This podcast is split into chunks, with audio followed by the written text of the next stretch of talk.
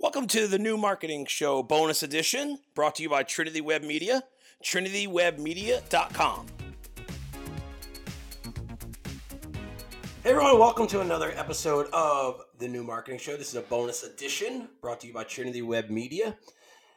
And you can also catch this on Instagram TV. I'm actually recording this one live, so it'll post to Trinity Web Media's Instagram TV. So, you know, I want to do a series on frequently asked questions, and I the way that I feel about frequently asked questions is if you have to have a FAQ page on your website that isn't directed at specific content pages, you have a gap in your content marketing and your content strategy. So it, it, this really allows you to identify some gaps that you may have, and it helps you make things better whenever you can. So First thing that we're always asked, and we're asked this a lot by a lot of different clients and a lot of different people, is typically they come to us and they already have a website and they say, What do you think of our website?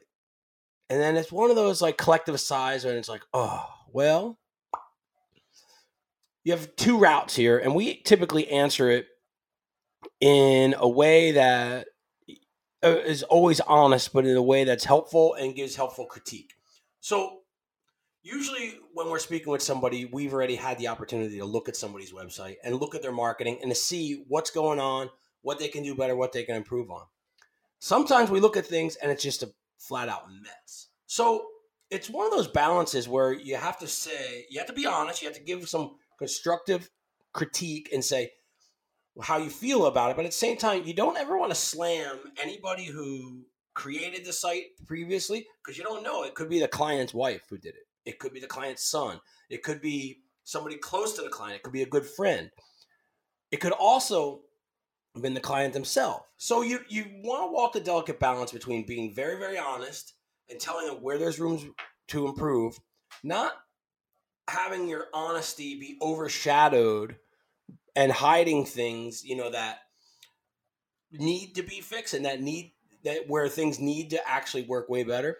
And also you want to make sure that what you're telling them isn't salesy, that it's objective. So I did this yesterday with a client site. They, you know, have worked with them in the past. They had a industry specific company build their new site, and he came to me and he said, "Well, what do you think of it?" And I said, "You know, while it's beautiful, how does it work for the business?" And then it was a wait a minute. This works. This works. This doesn't. This doesn't. This doesn't. This doesn't. And then it, we can talk about how Trinity Web Media and me and Kevin's expertise kind of play a part and how we can up the game. You know, we don't want to we want to be objective when we do consultations. We don't want to be salesy. We want to be as helpful as possible and we point the clients in the right direction to get everything done. But being asked, what do you think of our website when it's totally awful? You have to say, you know, I think that you can do better. I think that this isn't serving your business as well as it could. I don't think this represents your brand as it could or as it should.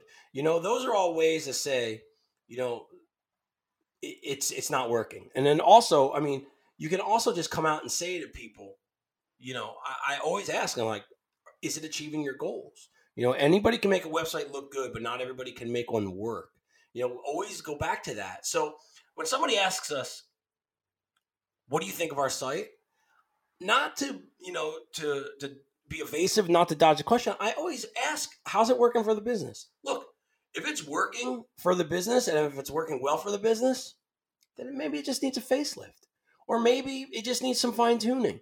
You know, but always just kind of answer this one in a sensitive way because also you don't want to make the client feel stupid. You don't want to make the client feel like they really they, they got taken advantage of, which happens quite often in our business, especially when you're dealing with industry specific web development companies. You know, we've experienced that a lot lately. So just answer it as honest as possible. And if you are asking somebody like myself, what what do we think of your website? Be prepared for the honest truth and be prepared for, you know, people trying to sell you, but it, it doesn't need necessarily need to be like that. So I hope this helps. This is one of the FAQs that we're asked all the time. And taking our own medicine, we created some content around it. So thank you for listening. You can always check out the new marketing show on Tuesdays. We also drop bonus editions on Wednesday and Saturday, and you can catch us on Instagram TV on Mondays and Thursdays. So hope to, hope to see you guys around.